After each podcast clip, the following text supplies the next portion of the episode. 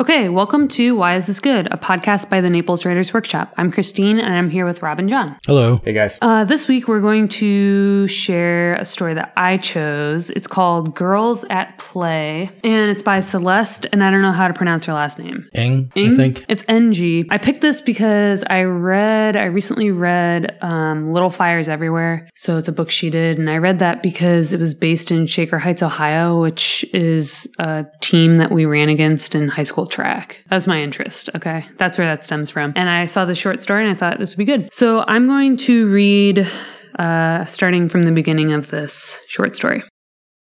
This is how we play the game. Pink means kissing, red means tongue, green means up your shirt, blue means down his pants, purple means in your mouth, black means all the way. We play the game at recess and the teachers don't notice. We stand on the playground by the flagpole, arms ringed with colored bracelets from the drugstore, waiting. The boys come past us in a bunch, all elbows, laughing. They pretend not to look. We pretend not to see them. One of them reaches out and snaps a bracelet off of one of us, breaking it like a rubber band, fast and sharp as plucking a guitar string. He won't look back. He'll walk back the way he came along the edge of the football field, and whoever he picked, Angie or Carrie or Mandy, will watch him go. After a minute, she'll follow him and meet him under the bleachers far down the field where the teachers can't see. We play the game every day. In eighth grade, we're too old for foursquare and tetherball and kickball. It doesn't have a name, this game, and we don't talk about it even when we're by ourselves after school. The boys gone off to football or paper routes or hockey and no teachers around. But the game has rules. You go with the boy who snaps your bracelet. You don't pick the boy, he picks you. They're all the same to you. You do exactly what the color prescribes, even if you hate him, like we hate Travis Coleman, whose fingernails are always grubby. No talking other than hello. Don't tell anyone if you hate it, if his tongue feels like a dead fish in your mouth, if his hands leave snail trails of sweat down your sides. No talking with the boys outside of the game. No talking about it afterwards. No laughing, no anything, even if it's just the three of us. Pretend it never happened. Rub the dent on your arm, the red welt where the bracelet snapped and split, until it goes away.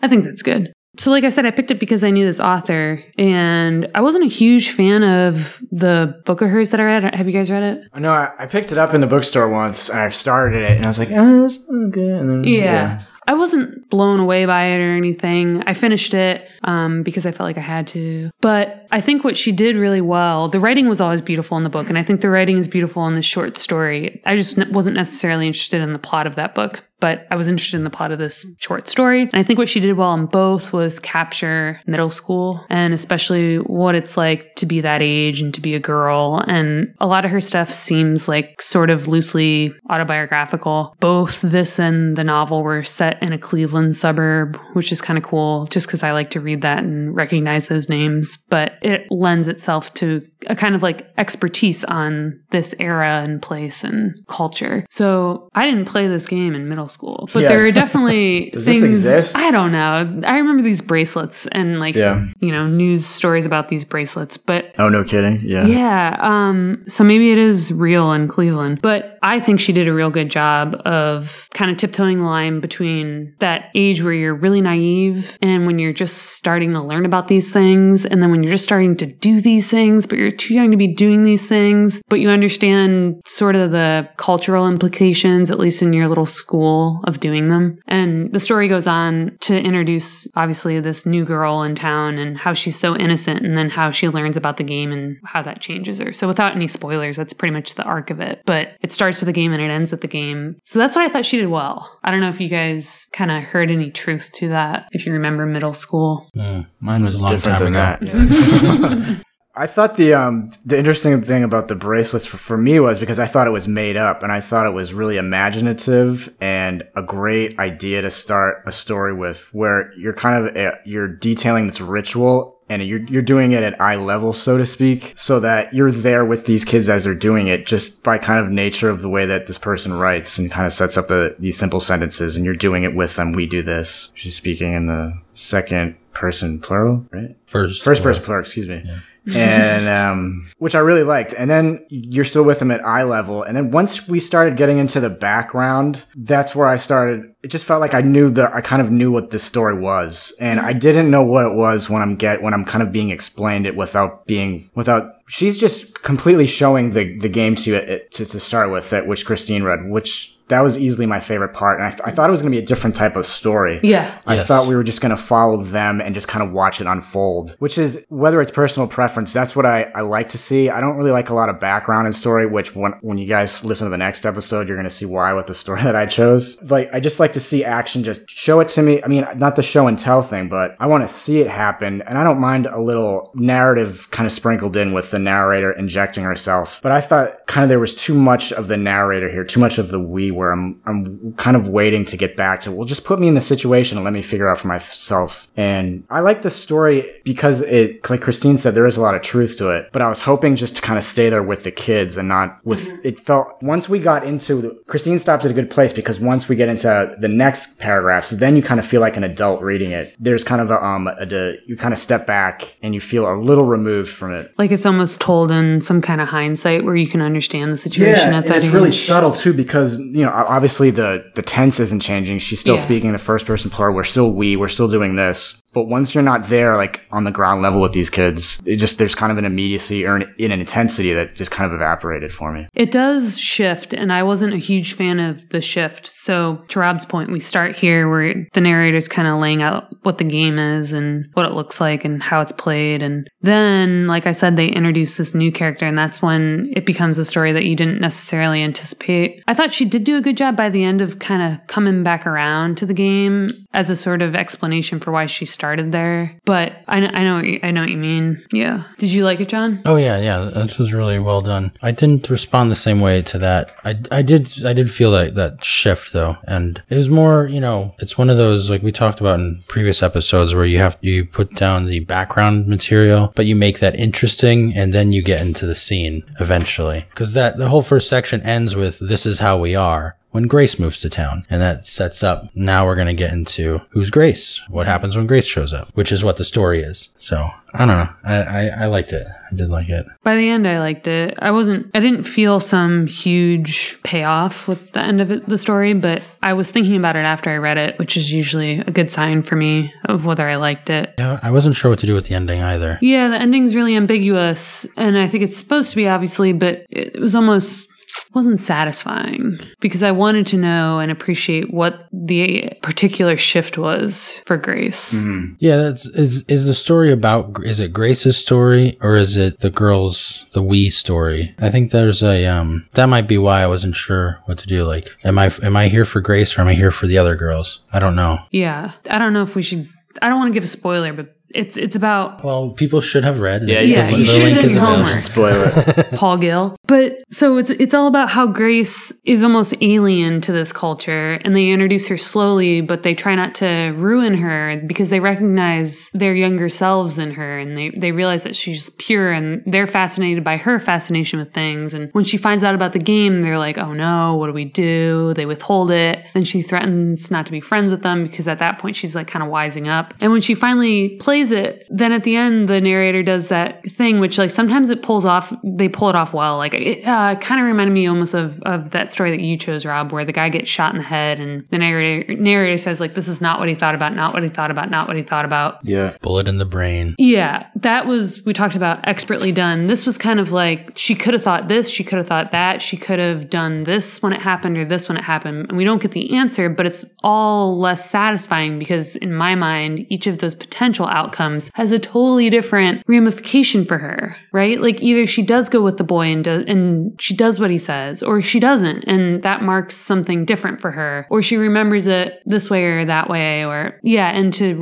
to John's point, uh, we're not hearing this from Grace's perspective; we're hearing it from the girl's perspective, and so it's like, well, is the point that regardless innocence was lost, and that's the takeaway, or is it the particulars of what happened? You know, that's why it felt like kind of a cop out. Yeah, I mean, it might it might be the case that that's more of the denouement than the the the real ending is when they force the bracelets onto her. Right. I mean, that's because That's that's, their point. action. That's what they do at the end of the story. Yeah, so there's that section if you if you read it where it says we grab her by the shoulders and we force her down, first onto her knees, then on, into the grass. And, the, and they're pulling the bracelets off their arms and shoving them onto hers. And that feels like the scene that we're not shown with the boys, right? That feels like a rape scene. Yeah, that was really powerful. Uh-huh. Yeah. That's a good point, John. Maybe she should have ended there. Yeah, maybe. Yeah, we talked about how many endings stories have. I think it was for Bullet in the Brain. We talked about that. Yeah, yeah, because I didn't like the ending that he had. It's interesting that we take such part into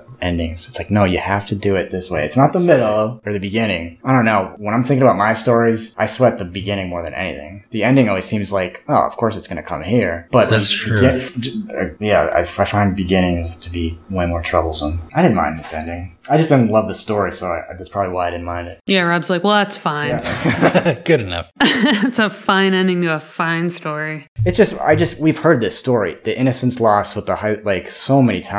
So to to start it off in such a cool, weird way, and then to be like, er, let's. It's almost like watching Clueless or something. We're gonna take the girl in. It was like I've seen that a million times. That's a really good point. I have not seen bracelets with like kids taking them. It was so. This had like a um like a weird um like sex fetish ritual that like Illuminati weird thing where there, ev- there's people standing there. They're quiet. They're holding out their like. There was just something really a- ancient feeling about it. It was just weird, and it was totally cool because it's set in middle school. And whether or not it's happened, it was just such a startling image. And then just to go to this really kind of like we see this on like you know the Oxygen Channel. I think, yeah. I think you nailed it right there. Cause I did kind of, when I realized we were going to be hearing about Grace for a while, I kind of sat back and was like, all right, guess I got to read this. But I was hoping and waiting for the bracelets to come back. Not just because she set up an expectation, but because that was the most interesting part. Yep. And you're right. We've seen girls grow up and yeah, yeah, I think you're right. I didn't really think I was bored, but I was just kind of like meh about it. But maybe it is because this is a very familiar arc. It's interesting sometimes to sort of monitor how you feel during a story. And I don't know if I necessarily do this, but I've certainly thought about like how will the reader feel when he's reading mine or she's reading this or whatever. So, but yeah, there's a there's a point and there's like when you get like jacked during a story when like whether it's the action Yeah. or the writing, whatever, like it's a physical reaction as much as being like, "Hmm, this is what we're doing. Yeah, absolutely. So maybe like a good way, since this podcast is called, what is this podcast called? Why is it good?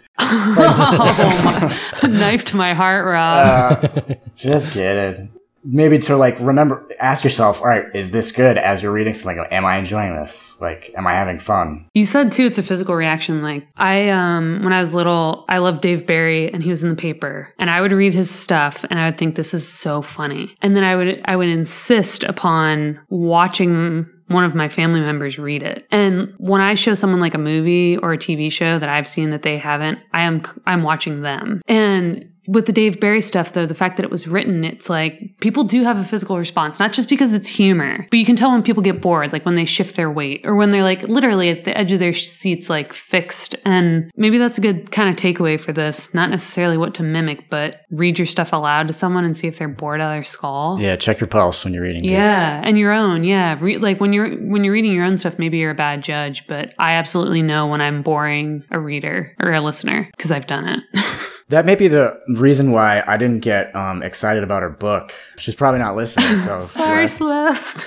But it start. I remember being like, I liked the, I liked the book cover. I liked that she was young. I liked that it was a new book. It had a lot of um, cool blurbs on it. I was like, oh, cool, this sounds good. It had a good title. What, what was the title called? Mm-hmm. Little? Fires Everywhere. That's an awesome title. But then you just started reading it, and I was like, it had like, and then she, wasn't it sort of like a background of a family with there's a sister and there's a bat. Is there is that anywhere close to it? yeah, so there's like a family that's new to town, and they meet their rich landlord and kind of That's whatever yeah. story that was. I was like, oh, I know that story. Yeah, So I put the book down. You're you're right. And okay, so here's another cr- critique of the novel that none of us read.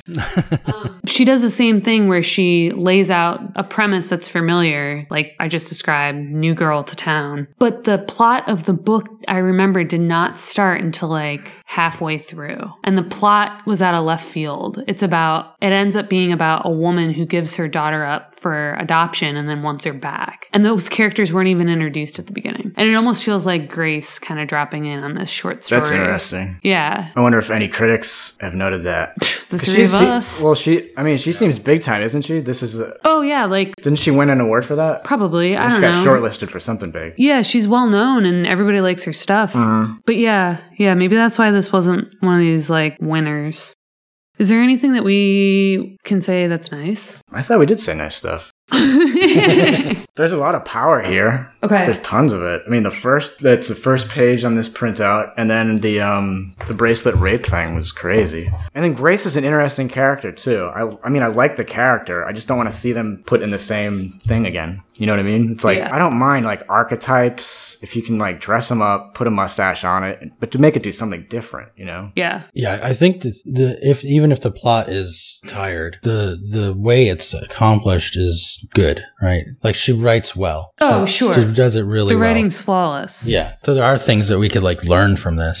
Like how do you how do you accomplish something? Even like little turns of phrase, uh, like nice little metaphors and, and stuff like that. What was that? That one about fur putting on the um Like the makeup on her, her eye yeah, makeup. putting on the eye makeup and then she Mhm. said something like that. It was good. I did like the kind of tone of voice with the like Grace is the only one with actual speaking parts and and we is the collective we the girls. I kind of like I think that lends itself to what Rob was talking about this like ritual this tribal sort of ancient thing where it's like we we decide this like the elders almost. There's this uh, on on the PDF we're going to link to is page 72. There's a um a paragraph from all the way across the blacktop. We can see it everything, etc. Uh, I'm sorry, I should say from all the way across the blacktop. We can see that everything about her is wrong. This reminded me of that story we did a while back uh, when they came to us. Yeah. It's that same we, and it's like that scene we talked about where the girls are peeking in at the alien, and um her shirt is too big. She's tiny and it's huge and hangs on every like the the way that she's being described is that same othering technique that we talked about for that. And this the the we thing here it actually reminded me because it's the three girls become we and there's other girls they're referred to as the other girls most of the time and other people by name like teachers and stuff but um this reminded me of uh, a science fiction story uh, novel called uh, by Vernor Vinge fire upon the deep where there's an alien race they're called the Tines and i think that's because like it's the Tines are individual members of a collective Fork.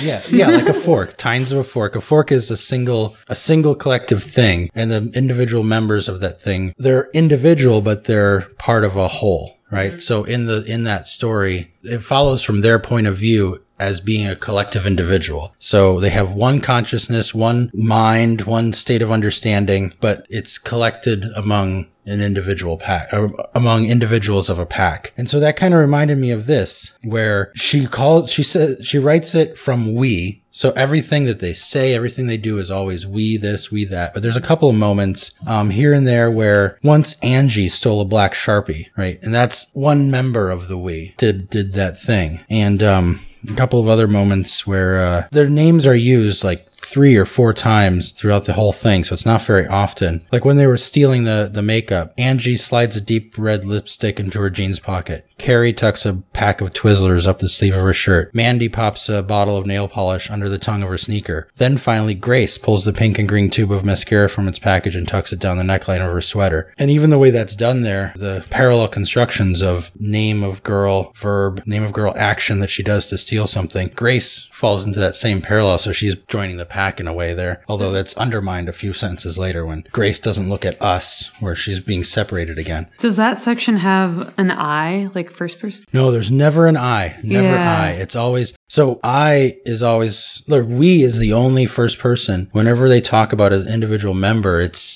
third person. Mm-hmm. It's Mandy does this. Angie does that. Because I was going to say, even though it says we, it does feel like it's coming from one girl who who has really, really bought into this "we are a unit" thing. And it might be just a, sh- I, f- I felt like it was a shifting personality, like the group mm-hmm. personality. Mm-hmm. And it could have been Angie speaking in one moment and Mandy speaking in another moment. That's cool to think about. but they're representing themselves as the group. And even when Grace talks to them, it's Grace told us. It's not like Grace leaned in close to Mandy and whispered blah blah blah. It's Yeah. Grace came up to us. We're always a three-headed monster. It sort of reminded me of the when they came to us, the blues, like you said, because there's that other aspect, but then the idea too that she came to them in a way that they thought was kind of perfect or unique or special. And then over time, she turns into something that they were not okay with. Like she morphed into this monster, kind of like Oh yeah. these alien creatures went from being mostly benign to annoying to they've got to go and we're going to kill them. what did she morph into? She morphed into them. Yeah, exactly. And that's what that's why I was like kind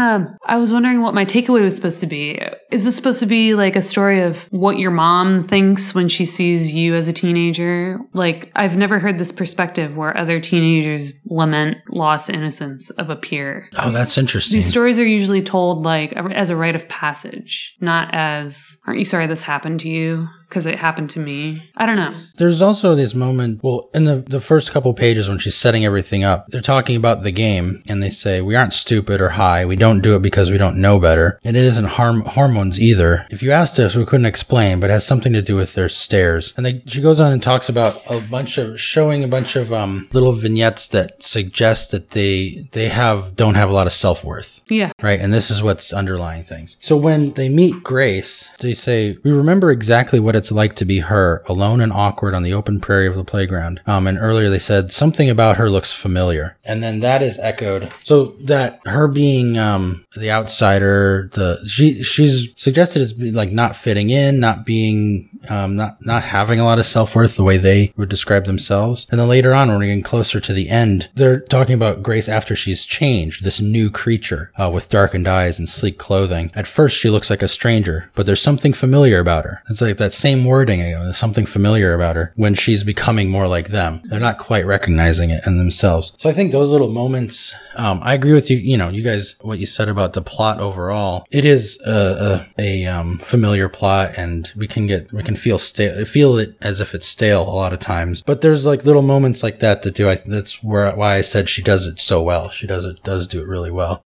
Is there anything that you guys would take away from this, or what would you say that we should mimic, or maybe not mimic, but what's a lesson, I guess? The the main lesson that I it's the same lesson I, I pull out of so many different stories is just point of view. Um, I think I talked about this with the uh, no, I, I, I talked about something else for that one, but the same the alien story when they came to us. But this point of view is handled in a different way than that one is, and it's it just it's just demonstrating the point of view. And I've mentioned this in other podcasts. We think of it as being so static, but they're so versatile. It is so immensely versatile, and it's everything for fiction. Like I think uh, Rob mentioned in the Saunders one is like this is what fiction can do. It can get you into a point of view, the kind of thing that other other media can't do. Fiction does it, and that's so. Just watching a really well executed point of view is kind of kind of neat. Right, because had she done this in just like some third person, would have been a totally different story. Or Yeah. like from Grace's perspective, obviously would have been a different story.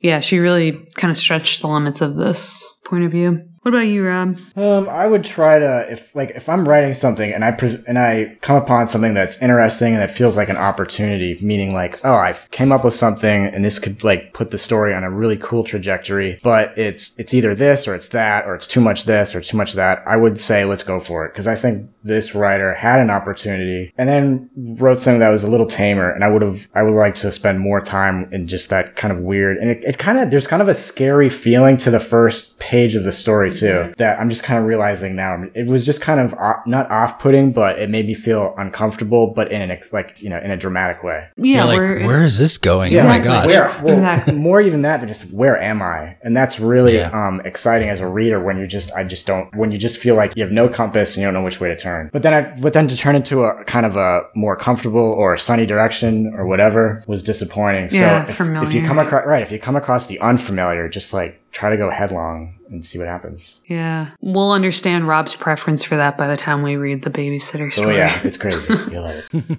I guess my takeaway would be that stupid tip that I gave earlier, which is just to piggybacking off what Rob said, like test either your own temperature, but I really enjoy like reading my stuff to someone or like I'm editing a podcast right now for work and I send it to my sister. And I'm I'm like I do the same thing you do, John, when you want us to read your novel. You're like, tell me when you got bored. Tell me when you consciously zoned out and that's when I'll know. That's a good measure of whether you've stumbled upon something like that Rob wants to read in its entirety or like I did read that this in Rob its is going to just shit on for an Yeah, entire right. episode. So Rob's the barometer. All right, I think this is a good episode. Thanks, guys. Hey, Doug.